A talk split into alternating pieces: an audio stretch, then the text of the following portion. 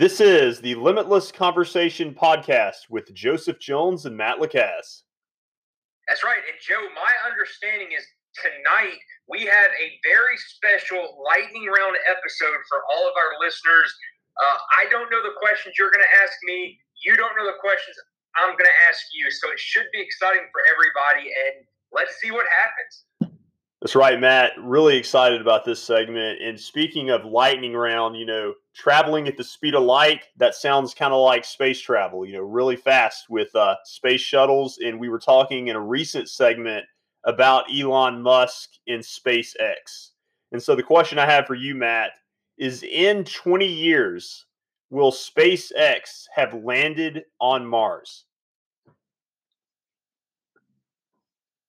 I'm going to go with yes. And I don't know if you heard me pause right there because I really had to think this through. And I know in the lightning round we have to be quick, but I'm going to say yes. And it's because of Elon Musk. I think a man like that has goals that people can't even dream of. And so Mars is simply a stepping stone for where he wants to go one day. So I would say we get to Mars in 20 years, if not before. Okay. I mean, that, that that'd be that'd be awesome if that happened. I mean, that that would just change the course of history. So, okay, here's mine for you. All right, we'll take turns. We'll alternate going back and forth. So, I was just reading on CNN.com that the coronavirus is changing how people eat frozen foods, right? So, what I'm going to ask you is what frozen food or any food have you been eating during the coronavirus pandemic? Uh, let me think about that. I remember back in law school, I used to eat a lot of frozen food because I would rely heavily on uh, Hungry Man uh, frozen dinners and heat those in the microwave. You know, Matt, I really can't think of anything um, I've eaten lately with frozen food. I've made a lot of BLTs homemade. I had some chicken salad tonight. And so, really, I don't know if I've had frozen food in the last couple of weeks. So, so sounds like iconic Southern dishes, right? BLTs, chicken salad. I'll tell you that I have been eating frozen vegetarian uh, hamburger patties, right? So that's been big for me in the pandemic uh, era. And then the other part is uh, Mexican food. So I have taken a strong draw to take out Mexican food, which speaks to the increase in my waistline. I, I, hear you on that one. Um, I remember a few years ago, I, I gave up uh, eating a lot of um, chips and salsa at restaurants, largely for that reason, because I feel like if you can just cut out sometimes one thing from your diet, you can still eat a lot more in other areas of your diet. Well, I need to cut out about 100 things in my diet right now. So. um, Matt, the next question I have for you for the lightning round, and this is a little bit more on a serious note, obviously. Um, it may just be the age of social media, but it feels like our country is divided as ever when it comes to just about any topic. Do you think that we're more divided today than we've ever been before in human history?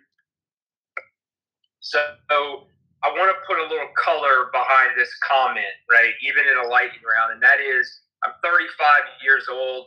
Any person younger than me is listening to this saying that, oh, he's an old head. He's just an old fogey that won't embrace life right now. He's too old.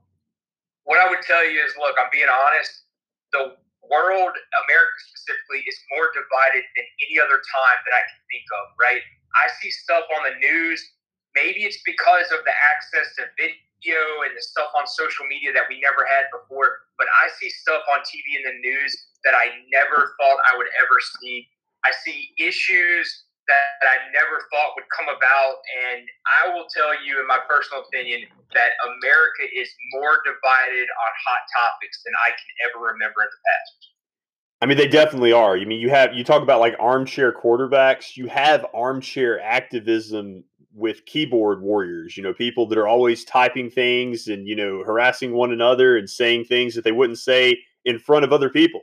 Um, but what's interesting about that discussion, Matt, real quick on that topic, is that we don't have a society that you know is barbaric. You know, we don't have duels like they used to have back in the 17 and 1800s when people had a disagreement. That's very uncommon. I mean, sometimes, you know, you see violence, but as disagreeable as we are, it seems to be more of a rhetorical thing at times than it is violence. It, th- those numbers are not quite as high as they used to be, which is very interesting. Yeah, it's, it, it's like a bunch of social media bullies, right? And now I don't have a social media presence, and I, am okay with that. I'll let you handle our social media presence with the podcast and, and your advertise. But what I think about is actually a quote from a Drake song, and he says, "Trigger fingers turn to Twitter fingers," right? And so that's what I think about because it's like Twitter has given everybody an instantaneous vehicle to voice their opinion, right? And and I think opinions are good. I mean, we live in America, freedom of speech, freedom of expression. But you don't always need to express your opinion. And one could even say that about our podcast, right? This is another expression of our opinion. But Twitter gives people, and even people in very high positions, the ability to tweet out their feelings in the moment. And that is very dangerous, both from a psychological standpoint as well as an emotional standpoint. It definitely is, Matt. That's very well said. What is your um, next question for me? Yeah, so, okay, a little less serious, and I hope this brings a little bit of joy to everybody. So, here's what I want to know you have the opportunity to go to Disney World or go see any sport event that of your choosing right now. Which one would you choose considering the coronavirus situation? Okay, so we have to take that into consideration. We're not. This is not going back to six months from now. Six months ago. That's right. In, in our current situation, devoid of sports, devoid of entertainment and travel on both sides, there, which one would you choose if given the choice? Disney World or any sport event of your choosing, and what would that sport event be? I think Matt that I would choose a sporting event for a couple of reasons, and I'll try to keep this as brief as possible. I feel like with sporting events, you can keep those, especially if it's like baseball or golf, you can keep those outside. And so you can social distance better. You're not indoors breathing the same air of everybody in the room or confined space. In some roller coasters at Disney World and some of those places like that at theme parks, you know, that can be a little bit confined. You're sometimes closer to people. And so I feel like with that, um, the disease could be transmitted, the virus could be transmitted easier. Um, and I feel like with live sports, I would be so starved to see that. I would be happy with anything, but I feel like watching baseball or golf would be uh, the safest right now. So I'd probably choose one of them. Yeah, so I am going to throw caution to the wind, and I hear you. Like, I want to see sports as bad as you, and, and, and I respect the corona situation, but I'm going to throw caution to the wind I want to be at Disney World. And it's because of something you brought up a roller coaster. Not only do I want to be out and about, standing in a line, enjoying not being inside, but I want to get on a roller coaster and have some adrenaline course through my veins. I want to laugh. I want to smile. Kind of fear for my life for a few seconds, but I want the fun that comes with Disney World. I mean, it definitely would be a fun time. I know there are a lot of people that I've, I've known people that had tickets to go to Disney World in upcoming months, and they've had to alter their schedules. And so I know there are a lot of people, a lot of families, especially now as we're approaching the summer months and you know the holiday that we just finished. You know, Disney World would have been booming, and so they're definitely uh, missing out on that revenue. However, you know, if the NBA uh, plays in Orlando, you know that kind of gives the Disney Resort an opportunity to uh, be kind of uh, the center of the sports universe. Yeah, and, and funny if Disney World is able to bring back sports, right? It's it's the place on earth where a, an adult can feel like a child and also get their sports fix at the same time. Yeah, I almost wonder like if that was your kind of clever way of answering the question, where you feel like you get both because uh, you might have the NBA playoffs there too. That would that would be nice. So you, you get to ride on Splash Mountain, you get to see Mickey Mouse, and at the night, uh, the, the closing event at night is getting to watch uh, King James take the throne or the court. You know. Yeah, that that'd be really cool. Um, the next one I have for you, Matt, um, I want to talk about um, the other another entertainment industry with Hollywood in the production of movies. Will 2020 and 2021 see the production of fewer Hollywood films because of social distancing? So that is a remarkable question, Joe, and, and coming out of left field. I mean, I, am kind of speechless because I've never thought about that. And the answer is short and sweet. Yeah, I think I think Hollywood takes a, a hit from coronavirus, right? I mean, so right now they have to be questioning if movies are even practical, considering that you know people are, are not going to movie theaters. But then, how long does that go on? And here's the other side of it: if a movie kind of the same situation that sports faces, movies face. If they can put 200 people in a movie theater, if they have to skip seats in between people, now they can only put 75 people. So, will movies generate the same amount of revenue as before? And does that justify making the movies? That's a, it's a scary thought. It is. It is. I think there are three things I want to say about that real quick, Matt. I think that with movies, movie theaters could one day be a thing of the past. I think you're going to see more people wanting to watch movies at home on demand. Maybe you see a rejuvenation of some um, outdoor uh, viewing venues, like a drive-in theater, could have somewhat of a comeback. Um, the second thing I would say is that um, what's interesting right now is that most of the movies that are being released in 2020 were recorded in previous years. And so it's going to be at the point that they run out of uh, new productions and new releases. Then you start to wonder, you know, how quickly can they facilitate filming uh, an, another movie for 2021 or 2022, 23, you know, one that's not made years in advance? When does it finally kind of catch up to everybody? And they're like, you know, we can't perform at the, the same level that we that we're accustomed to. And the last thing I, I would just kind of ask you: Do you think we're going to see people wearing a face mask in a movie at some point? Now that is also an interesting question. I know I say that a lot on our podcast, but I want people to think about other countries, right? When you look at Bollywood films and independent foreign films, they oftentimes do things that are different than the mainstream movies. So if you're asking me, will we see masks in the next mainstream movie featuring Dwayne Johnson? I'm going to say no, probably not. Will we see a movie with masks in it from a different country like India and Bollywood or some independent foreign film, I would say it is highly likely, right?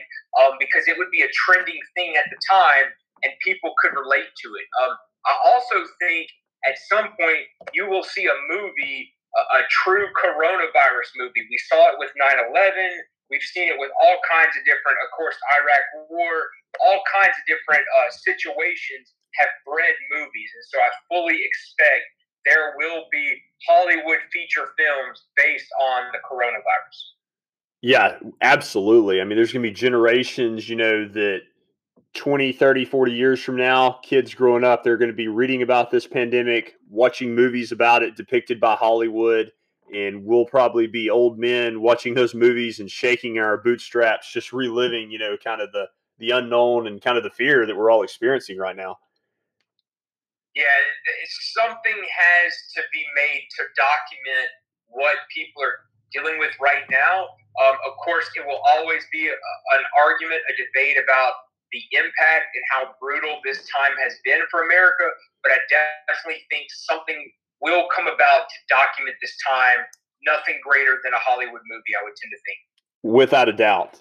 Um, I have one last question for you, Matt, for the lightning round. Um, and this involves uh, as we get through the summer months. Uh, we we talked about in a previous episode returning uh, to normalcy, reopening society, and education is at the forefront of that. Can schools, you know, resume when we get to the fall? Do you think that students will be on campus this fall? Give me a date for that fall. And like normally, I know what everyone thinks about when we talk about quote unquote the fall, but I think in light of Corona, give me a specific time frame that you're you're mentioning. Okay. So I think that with the school calendar, it's different in different states. Like in Mississippi, I know students go back really early, sometimes early to mid August. But in the New England region, other parts of the country, you see most students in school no later than the day after Labor Day. I think that's kind of the, the cutoff in the Northeast. So by Labor Day, do you think kids could be back in school? If things tra- change dramatically, then I would say there's a chance. But right now, I'm going to look right now and not a month from now. Right now, I say no. And, and the reason why I say that is I feel like the number of coronavirus cases that are happening on a day to day basis have not dropped significantly enough to say from this point on that we are going to have children in schools with teachers. You know, and of course, if children are moving around, that means parents are moving around. You have all these people and all these germs commingling. And so, from this point moving forward, no, the schools will not open, I don't think, until the winter semester of 2021. And so that looks like right after Christmas, right? January 2021 is what I'm thinking about. Well, you make a very compelling point, I will say, about the spread of germs in a school environment. You know, you can think back to grade school days, how germs spread so fast in those settings. I mean, kindergartners, first graders, second graders, it's inevitable that germs are going to be transmitted and then they could bring those home to the most vulnerable population, you know, grandparents and other people they interact with. And so if you're going to contain the virus right now as we stand, it is hard to imagine reopening schools that early. And so it's looking like you may be accurate. We probably won't be back to full swing as far as in person uh, education until 2021. Yeah, and, and I want to bring up kind of two other quick points right there. So I think first off, you look in the news, you're seeing these other countries, Brazil, Philippines, India, they're starting to see a surge in their cases. Well, as long as other countries are surging, people are still moving in and out of these countries and into America. And so I feel like there is a chance to reinfect people and then start another wave of the virus, which I know the experts are talking about. The other thing I kind of want to briefly mention is that, you know, we're in the summer right now. No one is sick, quote unquote. Yes, people who have coronavirus are. I'm not saying that. But generally speaking, people are not sick right now. When you start talking about opening up for the fall, you're talking September, October, November. That's when people start to actually get sick and they actually have sinus infection and cold and flu and all these different things that you don't have right now. And so that to me will also amplify the number of cases that, that could show up. No, that, that that is kind of scary too. I mean, you have to kind of be able to referee that with um, how much um, regular traditional um, illness that will be present in those months, and so you don't want to overload uh, your healthcare system then either. And so, I mean, that, that really makes it come to a point where until we have a vaccine, obviously, life as we know it will be impacted. Absolutely. Joe, do we do we have time for one more question? Can I toss one more question at you? Certainly, certainly. Go right ahead. So this one is a, a lot more serious, but I want your take on it, right? And I think it's a lightning round topic, and I think it comes from your area of expertise. So here it is. I was just reading that a man in the Philippines got a death sentence for simple child pornography. Now, we all know child pornography is a very uh, complicated situation and it's a very serious crime in America. But he got the death penalty in the Philippines. So, and that is not common in America here, if not has ever been done. So, what I would ask you from your legal standpoint are the laws in America too relaxed? Well, sometimes they can be because they don't always work as a deterrent because you see people every day breaking the law. I mean, I remember back when I was in law school, I did an internship for a semester with a local district attorney's office. And I remember the assistant district attorney that supervised me. I remember him telling somebody one time, I never have to worry about job security because we were sitting, I think, at a table uh, working on some indictments for some cases. And he said, right here, as I sat working on some cases, there are other people out there doing who knows what and breaking laws. And so people are continuing throughout history to break the law. You know, if you have stricter punishment, harsher regulations, that has maybe a deterrent factor. But with a country like the United States, even though we are pretty lax with how we, you know, deal with people and, and deal with punishment, relatively speaking, of course, with some exceptions. At the same time, with a country like America, it is hard for me to imagine a situation where they make things uh, any more stricter due to the freedoms that have always been so intertwined with our society. So, so what I think I hear you saying, and what, what you're telling our listeners, is that there's this balance we walk between freedom and apropos just punishment, basically. Yeah, that's pretty much it. I mean, you pretty much in America, the way we're set up, you have the freedom to break the law. Basically, that's kind of the um, the latitude we give people. Yeah, well, it, it really just stuck out to me, you know, that juxtaposition between, you know, okay, if he would have committed this crime in America, what would his punishment have been? And then also remember when I was working in Singapore, something as simple as spitting on the ground would get you a few years in prison. And so I think about those other countries and how they try to solidify safety for all citizens and then I look at the laws in America and just tend to think sometimes we're more lax. And so it's great to hear your opinion and your thoughts on that, Joe. Yeah, I mean, he'd be going to, to prison in the United States, but definitely, you know, not anywhere close to that punishment in the Philippines. So, you know, it's just definitely, um, you know, a huge difference in um, in our justice system here in America. But Matt, yeah. no, that, go go ahead. I'm sorry.